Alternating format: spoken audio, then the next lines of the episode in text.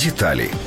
Россия осуществляет передислокацию своих военных сил в западном направлении поближе к границе с Украиной и увеличивает российский военный потенциал в оккупированном Крыму. СБУ предоставила 9 февраля 2015 года доказательства сотрудничества с сепаратистами офицеров российской группы совместного центра по контролю и координации вопросов прекращения огня и стабилизации линии разграничения сторон. В Главном управлении разведки Украины 21 февраля сообщили, что на Мариупольском направлении в результате боевого столкновения уничтожены диверсионно-разведывательную группу вооруженных сил Российской Федерации. Установлены фамилии погибших военнослужащих диверсионно-разведывательных групп. Вблизи Зайцева Донецкой области 25 февраля 2016 года состоялся бой между подразделениями вооруженных сил Украины и террористами ДНР. В его результате было захвачено российское оружие с российской маркировкой. 7 марта украинская разведка опубликовала список и фото кадровых российских генералов, которых Россия отправила командовать на Донбасс. В апреле группа Bellingcat собрала доказательства многократного использования Россией со своей территории установок «Град» против Украины. Также, согласно отчету той же группы, к боевым действиям действиям на Донбассе были привлечены десятки тысяч военных Российской Федерации.